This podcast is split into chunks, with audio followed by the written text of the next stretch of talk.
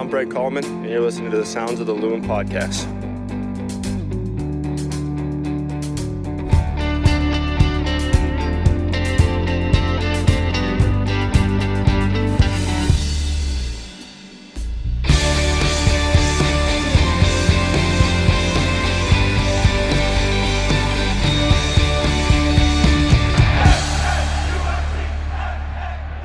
Morning, afternoon, or evening, depending on when this finds you. Welcome to the Sound of the Loons podcast. I'm your host, Steve McPherson. With me is the newly old Callum Williams, who celebrated a birthday this past weekend. Cal, are you a big birthday guy? Like, are you into your birthday? No, I hate it. Okay. I just hate it. And everybody in the office knows that as well. So it was all over the place. During the game on Saturday, the guys did something on the broadcast. They put happy birthday all over the booth and everything. And just horrible. Just, I hate it, yeah. Now, when did that... I mean, when you were a child, you must have enjoyed your birthday. Yes, of course. What was the tipping point? Like, when did it start becoming a burden? When I started to realize I was getting older. Okay. Just in terms of, you know, when you are, when you're a kid, you get all these great toys to play with and everything, and sure. and life is brilliant. But when you get older, you know, like for example, one of my gifts was a power drill. And I'm like, oh. Okay, yeah. Sure, great. Like, and I appreciate someone buying me that because it's very useful. Well, yeah, the sad part is at that point you legitimately are like, thank you. Yes. Like, I actually needed this, and absolutely. It's sad that I need this. That's my point, yeah. Exactly. Yeah. Yeah. So it just progressively becomes more grim, I think. I dread to think what kind of gifts I'll get when I'm 79, let alone 29. So I think maybe it comes around at that point because then you're just happy to be alive, yeah. and so whatever yes. you get is appreciated. I definitely remember the sense of, you know, when you were a kid and you got, you know, socks. You were like, what the? Yeah. Like, what is this? I wanted Legos yep. or Voltron. Like, what is this, right? Now I get socks. I'm like, oh, thank God, I needed socks. Yep. I didn't, and so it's sad that now I am happy to get socks. I'm like, I just haven't had time to get new socks. Yes. You know, so this comes at a perfect time. Copious amounts of underwear as well, which I appreciate big time. Being a bloke, I need new underwear. So yes, because we never replace our underwear. No, exactly. We have underwear. I swear to God, Steve, I have underwear that must be decades old. Yes, and absolutely. It's like it's ripped all over the place. And the amount of times I'm like, people won't see this. It's fine. I'll still wear it. I'm just such a bloke in that regard. Yeah, you know? Yeah. Well, I mean, at this age, it's like I have certain shirts that I'm like, okay, this is an old shirt. And then I'm like, this shirt is literally 15 years old. Yeah. Like it's a T-shirt. It's like I should probably retire it, but it's just for the weekend. Yes, you know, lounging around. Yeah, exactly. So, so what was did you have a good birthday somewhere in there, though? I feel like there's a sweet spot, right? You know? In terms of the age? Yeah, like, because here's the thing. I think I may have talked about this before. When you're young, I think at first you don't know about birthdays. You're a little kid. You get presents. You're like, this is great. Then you begin to be excited for presents. Then you begin to be sort of like a greedy jerk, right? And so then when your birthday is coming around, you don't think about birthday or Christmas, either of these things. You don't think about the value of getting older or having your friends with you. You're just like, what are you going to give me, right? And then there's some point where it's like you appreciate the things that you're given, but you don't. But you've gone past wanting them because you can buy your own things. But then it's just nice to get gifts.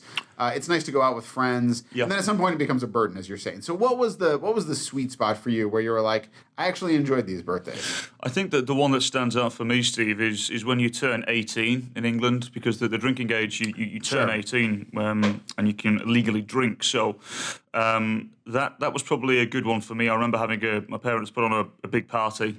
Which was great, and loads of friends and family and whatnot, and that was always good. And I kind of thought to myself, yeah, this is awesome again. Like, this is really cool to hang out with people, and I've started to see the other side of the birthday rather than, you know, I want this and this. Right. I'd like these gifts. It's actually, this is great to hang out with these people and have a couple of beers and, you know, see how everyone's doing. So there was that, and I remember when I turned 21 as well.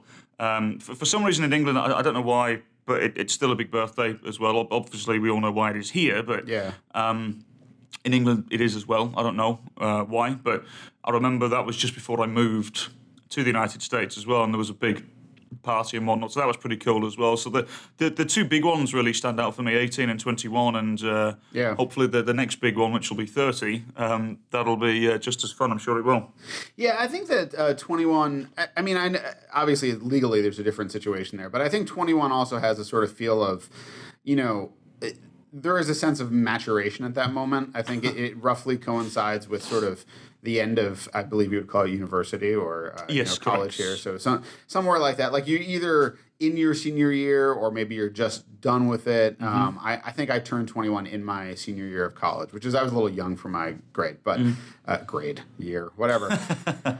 I have grade school children, so everything has gone back to being grades for me. But it's interesting. I think that for me, around that early adulthood period of sort of 21 through my mid-20s, I was in a relationship with a woman who had the same birthday as me, the exact same birthday as me. Oh, wow. And that was I actually enjoyed that situation because I'm not a huge birthday person. Mm-hmm. So we shared a birthday. And that was kind of nice because I could focus on her birthday, but it was also my birthday. So it sort of put me in that perfect Scottie Pippen second banana roll in the birthday situation. So I could sort of make it about her. But also, when we would go on a trip, it wasn't like, I think when you plan if you want to plan something for your significant other on their birthday, it's like, this is your birthday, I'm doing this for you. But this way, it was like we were sort of doing it for each other, mm-hmm. which is kind of nice. So I think those were some good birthdays.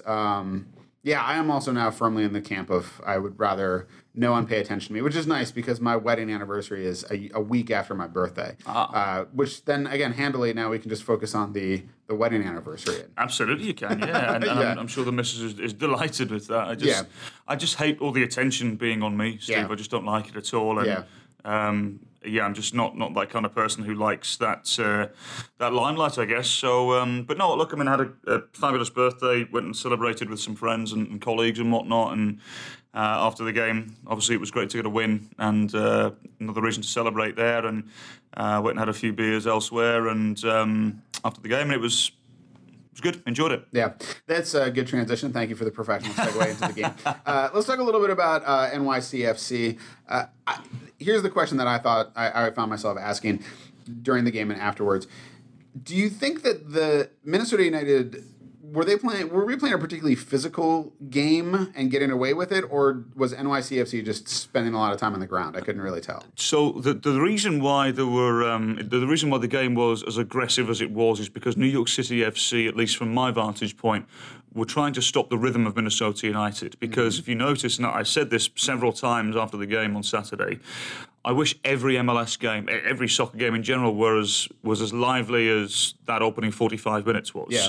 Because it was just full pace, frantic, chaotic. It was so much fun to commentate on because it was, from one end of the field to the other so quickly. Right. And I said this to Morgan, our producer, afterwards. I felt as though the broadcast matched the level of the game, the pace of the game, which always helps. And I remember at one stage, sort of 30, 35 minutes in, taking a step back and just thinking, I'm really, really enjoying this. Yeah. So, look, playing on the road in any league is obviously different, but it really is different in this league in terms of a lot of teams will come and play for a point. New York City FC, it was obvious that they had issues controlling Minnesota United's press in the opening 45. Mm-hmm. They had issues controlling the pace and the power. So in the second half, they came out obviously looking to frustrate. I thought New York City FC played some decent stuff. I thought Tajuri Shradi was very, very good. He didn't deserve to be on the losing team at all. I'm looking forward to seeing him develop further into MLS. I thought Alexander Ring played his role of villain supremely well. Yeah, he was real hot the whole game. Yeah, I mean, look, it's his job. It's what he's there to do. Kieran St. Aubyn made a great point of when he was with Vieira, playing under Vieira, he was very much a holding, sitting midfielder. But I think Dominic Torrent has him playing a little higher. He gives him a little more leeway to push forward, and that was obvious. So I think which Chara has also kind of gotten to do a little bit this season. A little bit, yeah. So a little bit. Going from that strict holding midfielder to getting a little more responsibility. We're losing people in the holding midfielders appreciation society, Steve. Like, this is desperately devastating. They're turning into eights. What's going on? So, yeah, I mean, look, fair play to New York City FC. They very nearly got something out of it, didn't they? Towards the end, they really forced the hand of Minnesota. So, but look, it's credit to the resiliency of Minnesota. I thought Coleman was outstanding again. Box all alongside him hardly put a foot wrong as well. Gerónimo Saldívar made a good return to the first team folds. Calvo looks as comfortable as ever at left back. Yeah, that's one thing I wanted to mention because, you know, I think one thing that's been talked about a lot over the last, you know, since the team joined MLS is like, is Calvo in the right position as a center back? And, you know, we saw him come out as the left center back and those that 3-5-2 or 5-3-2, whatever. Yep. The sort of the switch formation and everything like that. And we saw how successful that made him. And he's just moved over to left back, like made that move right now really quietly, but been tremendously effective over there. Very, very good. And let's not forget, he played at left back with Saprissa and Costa Rica before coming here. But the key difference being here is for the majority of his time in his homeland, he played in a five-man back line, where he was almost operating as a wing-back. Right. So with this formation, with him just playing at a flat back four, his attacking responsibilities are lesser. Yeah. So... because I think even Calvo would admit that he can get caught out from time to time, roaming, and his positioning at times was questionable, playing at centre-half. But in this left-back role, I think he's really fitted in nicely. I love the fact that he plays a lot of the ball over the top as well. For obvious reasons, as we've said before, this is why we missed Fernando Bob and Maximiano in midfield on Saturday, but look, I think Calvo's been good, and having said that, you know, I know we're not going to see Colin Warner in Philadelphia because of the red cards, but I thought he was good, a little erratic at times, but that's Colin's game. I thought Schuler was tremendous again, and I only learnt this last week. Schuler, at least prior to this game, led MLS in successful tackles made. Yeah. And I think the number was something like 93 or something, 93 tackles made. And I just thought that's tremendous because I don't think Schuler gets anywhere near the amount of credit he deserves because, you know, he's not really a proper holding number six. He is a box-to-box. Right. But someone who is as effective as that in terms of retaining possession and winning the ball back and whatnot, they're so key to any team playing in any formation and system. So it was good. I was pleased for Rodriguez as well. Wait, we're going to talk about him in a second. Let me talk about Schuler first. I think the thing about Schuler that strikes me is that it's a little tough in his situation because I think that the success that the team has often been, he's been a huge part of that. Again, making tackles and sort of doing everything that's been asked of him, playing some of that holding role, but also, you know, being responsible for getting forward and everything like that.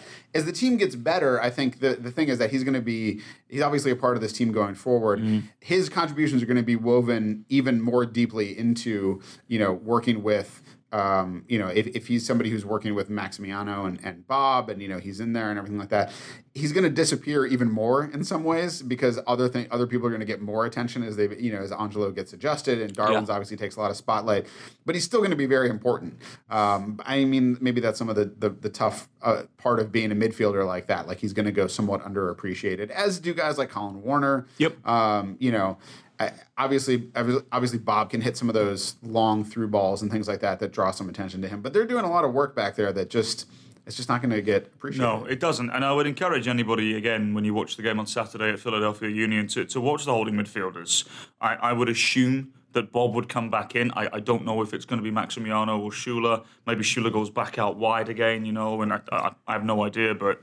I would just encourage people to watch the two holding midfielders and just appreciate what they do. Yeah. Now let's talk about Angelo a little bit because you were going there and you talked a little bit earlier up front about the press. Yep.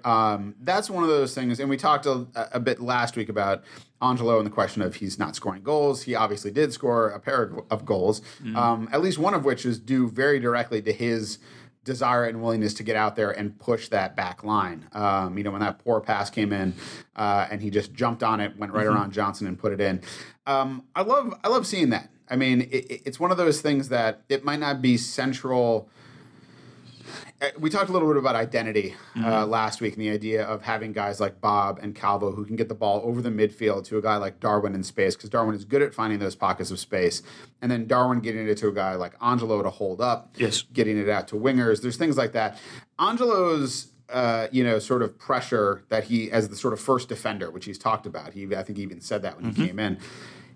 That pressure is not something. It's not exactly a game plan in the sense of we get the ball and then this is how we play it. But he's just he can be an agent of chaos out there in terms of making it tough for the other team to make those moves out of the backfield, and that slows down an attack. That's a big part. And I think it's one of those things that can be maybe not a primary option, but if it's something he's constantly doing, that just gives you opportunities like to get easy goals like that second goal, you know? Yeah, I thought that the one thing which I was impressed with was his hold-up play, again, which we know that's why he's there. He's a big boy. You wouldn't, you know, if you were getting yourself in a scrap, you'd want him on your side for sure. I thought he was magnificent, Steve. And the first goal was a result of the press as well. You know, Miguel with a delicious ball in. I mean, the run was made very well by Rodriguez. If you go back and watch it, he was able to wriggle away from his centre-half. I can't remember who was marking him, but Rodriguez got away from him. But the placement on the cross from Miguel Ibarra was absolutely wonderful, and Miguel deserves a lot of credit for that as well. He's again, very quietly having an exceptional season. So, and I don't think he finishes on these numbers either. I think he's still got a goal or two in him, as well as another couple of assists as well. So, you know, I'm delighted for Rodriguez. Obviously, he's got a lot of criticism recently because he's not found the back of the net on a regular basis. Some very harsh criticism, some criticism I don't think he was deserving of at all, from various different people around the soccer world in North America. So, I think Rodriguez, as we've said before, I don't expect him to score 20 goals or so. I just don't. Right. But his presence on the field is simply that much more effective than what we had there before.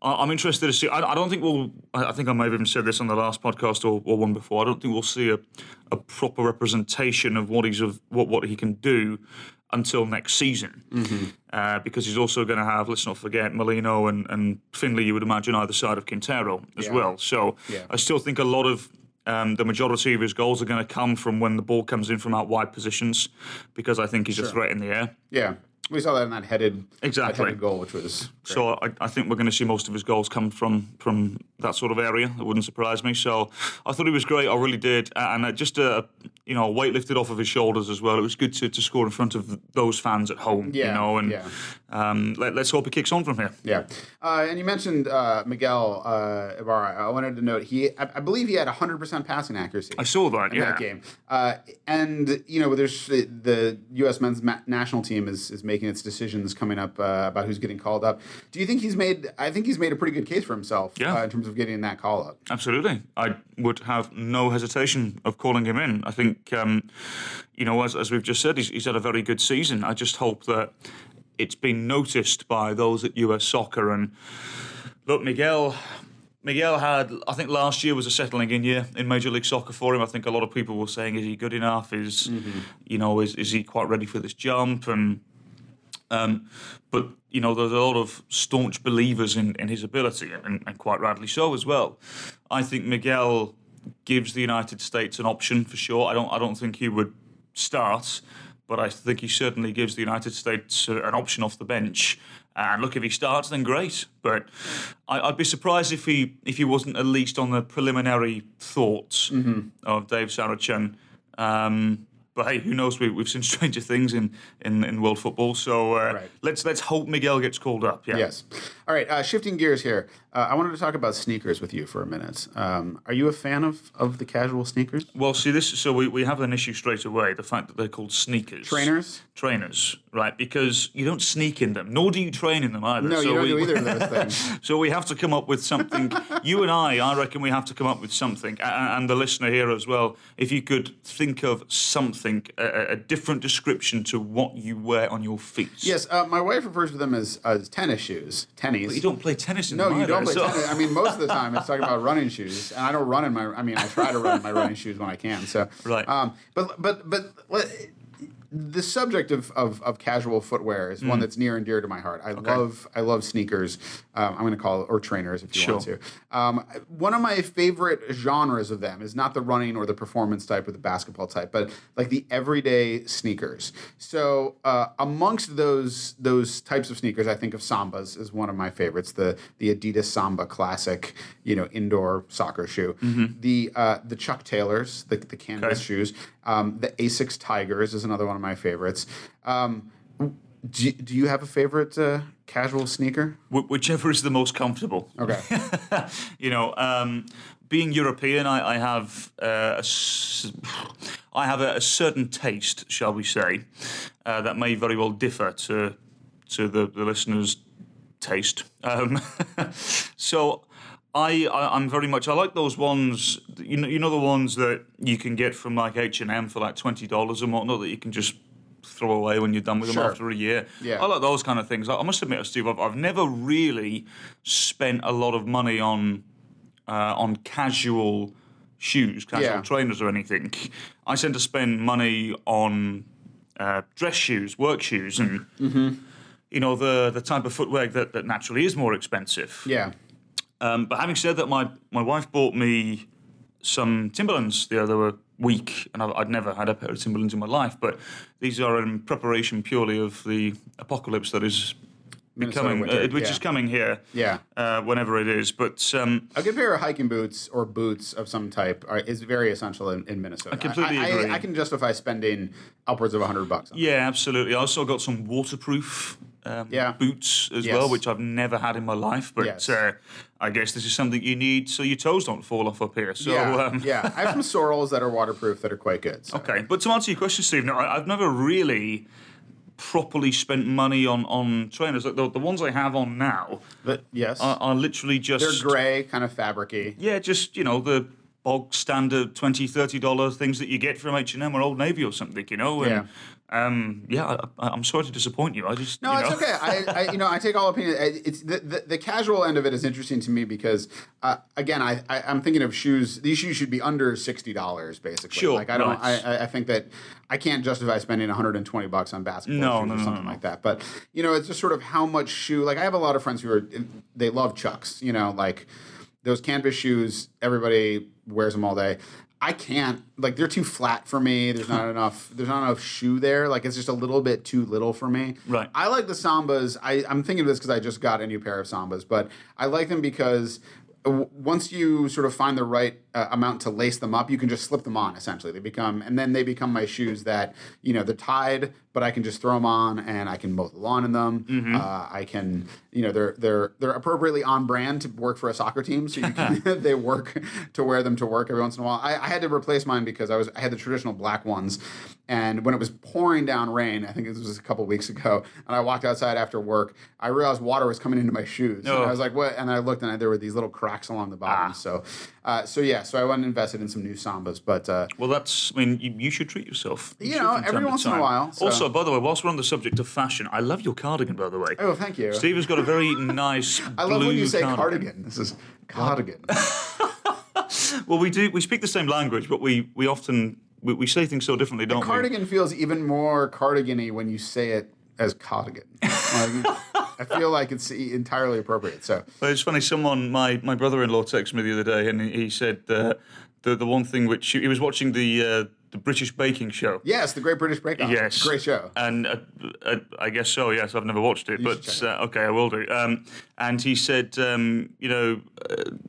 how are you doing and all that kind of stuff. He said, by the way, I've just learned the funniest thing ever, and that's British people saying banana. Banana, yes. I was like, okay. That's as opposed to banana. That's up to banana. Yeah, I don't know. Banana is it sounds classic. I mean, it's got like a banana feels like, now I feel like I'm really eating something. As opposed to banana, which, So. How do you feel when you say banana? Like when you say banana, how do you feel? Banana? I don't know. I mean, it's like I have kids. They say nana. I don't say banana, so they don't understand that. So, okay. But yeah, banana feels pretty classy. Cardigan. I still like cardigan. Yeah, I should actually see. I sit next to TJ here at work, and he has the exact same outfit on. Oh, really? That's cute. So he has a blue cardigan and also a check shirt underneath it. So wow, yeah, you guys are so Minnesotan. It's cardigan weather, man. It's the time for it. It's fall. So okay, let's move on from fashion, men's fashion, which I could talk about. I could talk all day about men's fashion, just like Hans Gruber in Die Hard. But let's talk about Philly. Coming up to Philly. This is our first time going to Philly. Philly came here last season. Have you been to Philadelphia before? I have. I think the MLS hotel is in Old Town, Philly. Sounds right. I mean, that is a part of Philly. Yeah, it's right on the water, I believe. If that is still the same hotel, I don't know. But I always remember really enjoying Old Town Philadelphia and all of the intricacies that it has to offer. There's some lovely little restaurants that are sort of tucked away, these little alleyways and whatnot, and obviously we'll be on the hunt for the cheesesteak as well, the best one. Yes. And now we actually, we're very fortunate at Minnesota United because we do have a Philadelphia guide in our social media individual, Mike Shields. Yes, Shields is a Philly guy. He's a Philly guy, so we're all hoping that he knows the right spots to go to get the best cheesesteak. Yes. So I'm very, very much looking forward to that. I know the classic battles between Pat's and Geno's, which are across the street from each other. I first had Pat's, although I didn't go to... I believe Pat's King of Steaks is the original one. I went to Pat's Prince of Steaks, which is in Reading Terminal. Reading Terminal is also a great place to go. If anybody here knows the Midtown Global Market... Reading Terminal is kind of a similar thing in Philly. And I had Pat's there, and that was amazing because so my roommate in college was from Cherry Hill, New Jersey, which is just outside Philly. So he spent a lot of time in Philly. And, you know, I was like, I like cheesesteaks. He's like, no, you don't know. You don't know what you're talking about. Because I had cheesesteaks from New England, which are like, they know the idea of it, you know, but like, it's like the blind man drawing the elephant. It's just like, no, this is not how you do it. It's like, you need an Amoroso roll, you need cheese whiz, you need all that stuff. So when I had a real Philly cheesesteak, then I became a convert. So, yeah, the Pat's and Geno's is the traditional battle. I would imagine that since I've been there last, which has been a while, that there's probably some artisanal cheesesteak places at this point in Philly. Mm-hmm. And I'm sure there's a debate about whether the artisanal ones are good or whether the originals are better. I've heard it both ways. You know, I've heard people say, oh, well, you got to go to the originals. And I've heard people say, like, listen, the originals are even kind of overblown because they haven't done anything. They haven't, you know, they haven't innovated anything in that long. And it's like they have this sort of reputation. But I don't know. It'll be interesting. Philly is one of my favorite cities. Really? It was one of the first big cities that I spent a good amount of time in. I haven't been there in quite a while now. But again, because my roommate was from there, I grew up in rural Massachusetts. So I had not a lot of experience with cities until I went to Philly, and there was a great record store called Third Street Jazz and Rock that's since closed, and I went there with him. I got a lot of music that I loved in college.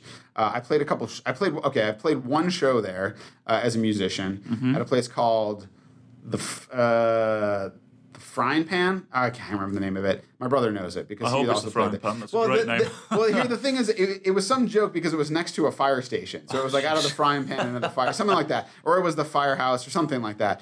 Yeah. It was this little stage, and I remember playing this show because, and this is a occupational hazard as a musician, the electricity was not grounded properly in the venue, so I had an old amp and it was plugged into the wall, and I remember going up to the mic. It was like backup vocals, so I wasn't the main singer. I should never be the main singer in a band, but I was doing backup vocals, and I went out to you know, do my line or whatever like that. I had my eyes closed, as one does when one is into the music, and I remember through my closed eyelids I could see a blue flash, like, you know, my eyes were closed, but it was like as my mouth got close to the mic, and I just felt this electric shock go into my face, because if you're touching the strings on the guitar and a little spittle comes out of your mouth and it hits the mic, and I was just, you know, shot back. It was a little disturbing. So I played that one show. I also drove a van there once. I was working for a record label, a hip hop label in New York called 321 Records. Okay. This is back in '99. I was an intern. By the way, can I just say, like, I love the way that you just drop little things like this. Oh yeah, I work for a record label. So you are the absolute epitome of cool dad. By the way, I am a Renaissance man, as they say, as the British would say. So I was driving the van for this hip hop tour, and we went to Philly. And we were on Bahamadea's like late night show in the middle of the night in Philly, which was fun. I think we played an in-store the next day or something. And it was a short tour. It was like New York we played a show in Rhode Island and then Boston and then drove down to Philly. And it was like a long weekend. And by the end of it, it was like the longest 3 days of my life. Like, it was just dealing with a whole crew of rappers and their hangers-on, and like it was just ridiculous. These guys were. It was interesting because they were from Brooklyn, and I was super intimidated. Again, I was like the whitest white guy from rural New England, like living in New York and everything like that. And so these guys, I was super intimidated. They're from Brooklyn, but they'd never been out of Brooklyn, and so they were a little bit. I think they were felt a little fish out of water, but they didn't kind of want to show it. So. By the end of the trip, I felt I made a certain bond with a couple of the guys, and that was cool. But it was like, man, that was That was a long trip, as working for a tiny rinky-dink record label. Wow. Let's get back to the team, the Philadelphia Union, because I've talked a lot about things that are not the team, because I have to confess, I don't know that I've seen a single Philadelphia Union game this season. Okay. They're in the playoffs. They are. What are they doing? What are they doing right? Because they obviously don't have headlining talent. I mean, they have some good players. Dojcal is a guy who I've had on my fantasy squad, I know, because of his productivity. And CJ Sapong is obviously a capable finisher, but hasn't had a great season. But what do you feel like Philadelphia has been doing right? They are. So first of all, that they are the surprise package this year. When you look at that Eastern Conference and you see the teams that you would assume would be in the playoffs because of the investments that they've made, the likes of Toronto, shockingly where Orlando are. You know, I could have understood people saying Chicago Fire as well before the season started.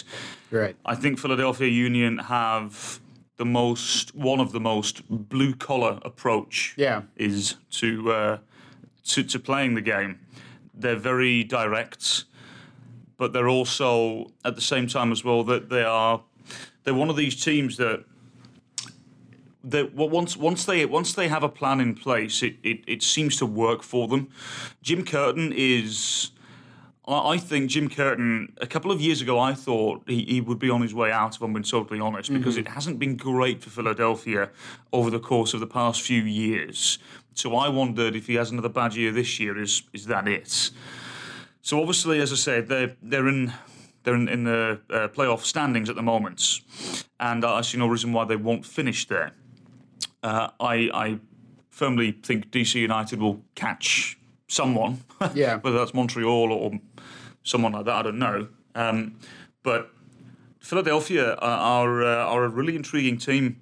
You mentioned CJ Sapong. I know CJ from Kansas City, and he's one of these players that I don't think anyone ever really figured out where his best position is. He was playing out wide for Kansas City for a couple of years, then as the centre forward, and Philadelphia seemed to have had the same issue. Obviously, he had a good year last year, and this season it's not worked out for him. Corey Burke has come on the scene and done well.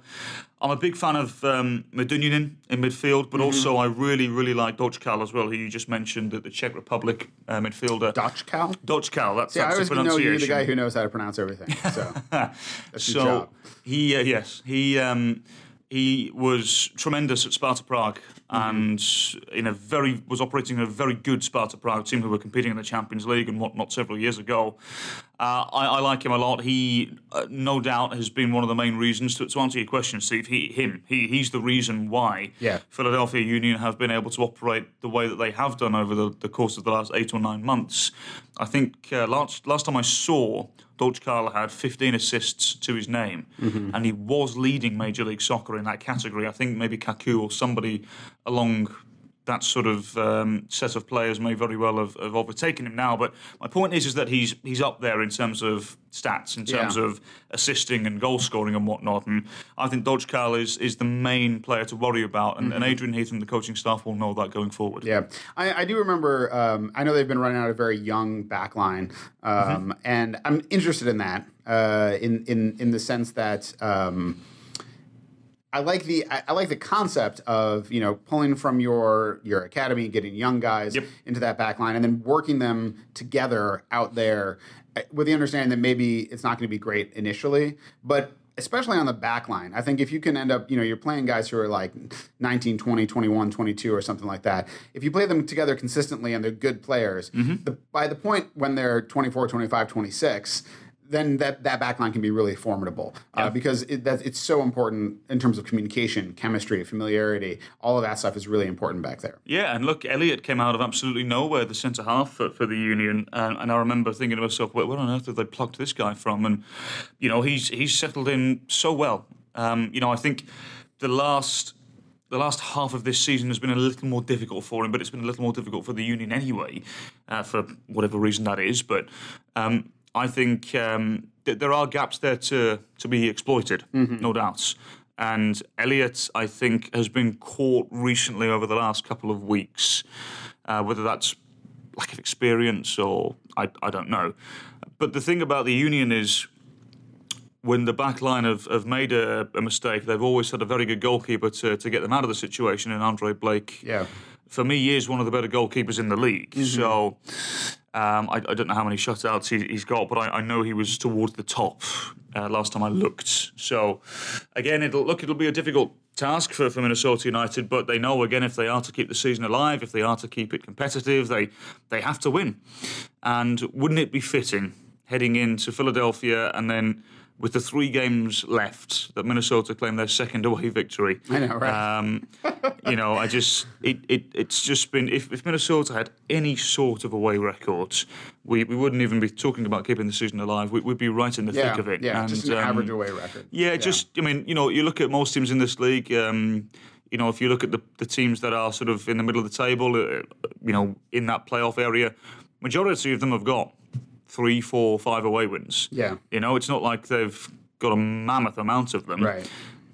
But Minnesota's home record now, I believe, is one of the best across the entirety of the league. Yeah. So if you just had some sort of away record, it'd be great. And I'm sure that'll be something that the coaching staff work on in the off-season, is how do you win on the road? There's certain ways to do it.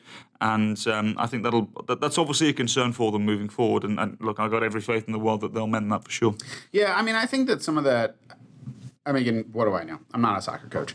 I feel like when you have once the team has a real sense of itself and what it wants to do, I think that travels better. I think the team still is sort of there's still a little feel, and certainly throughout the season there's been points where it's like, well, they've won games in a lot of different ways. And one of the ways that they've been most successful when they have been successful is scoring a bunch of goals and then just not quite letting the other team catch up. That's not a real recipe for success on the road, as Adrian has said time and again. So I think if there is that burgeoning understanding of, we're gonna get possession back, and then we have guys like Calvo and Bob to send it forward. We've got Darwin, who's a threat, and then we've got Angelo who can hold up. We've got Angelo who can press. Once you get that sense of yourself, then you can either understand if that is what you have to do on the road, or if you have to play a little differently on the road, then you get a little more used to that. I think if you're, again, this is just a theory, but I'm imagining that. I hope that opening Allianz Field is even a boost to the home record as well, which has been outstanding at TCF. Yeah. So, I don't want to get too ahead of my skis on thinking about next season and things like that. But it would be nice to get that second away win. That was one thing. Early in the season, I remember we got the first away win. I was like, well, we already have as many wins as we had last year. It's like, well, what's the sky's the limit for? And then that was the only one we had. So a little disappointing. No, but just briefly, while you mentioned Allianz Field there, Steve, myself and Kendra and Jamie and our producer Morgan went on a tour of Allianz Field. I saw you looking out the window there. Yeah, we went on the Friday, and it was our first chance for us go into our broadcasting booth and to see some of the facilities that will be in and around, and then we were taking on a further tour to see the locker room and the corporate facilities, and then some of the areas where all the fans will be able to hang out. And It's unbelievable. It's going to be insane. It very, very, from my experience, very reminiscent of Sporting Kansas City, but it was like Sporting Kansas City on steroids. Sure. Like it was just the next level. And I love the fact that whenever teams, for the most part, are talking about building new stadiums, they go and look at some really nice stadiums and think, right, how do we get better? How do we do it bigger? And I love the fact that that's the way the majority of teams are thinking now, and Minnesota United are certainly in that category. Yeah, I definitely feel like when I was at Children's Mercy Park that it had that, having been in Allianz Field in an unfinished state, I could see how it could get to that place. Obviously Providence Park, where I was earlier, is a lot different feel. It's converted from a minor league stadium and everything like that. But I like the feel at Children's Mercy. It felt intimate. It felt like the right size. It didn't feel cavernous. I like that. I like that feel a lot, and so I hope that feel comes along with it. So yeah, I think so. Allianz Field's going to be amazing. It really is. I know people just want to get into it now, don't they? They're sick and tired of hearing. I mean, I know I am. We can't remember how many previews we've done about it and talked about it, looked at pictures, gone on tours, and I just want to get into it now. And 2019 is going to be fabulous. I really can't wait. Yeah. Well, thanks for joining us for the 30th Sound of the Loons podcast. We have one more podcast, and you have years. That's right. So this is is it really 30? 30. Wow. Big 30. My word. I don't know what we're going to celebrate. 50?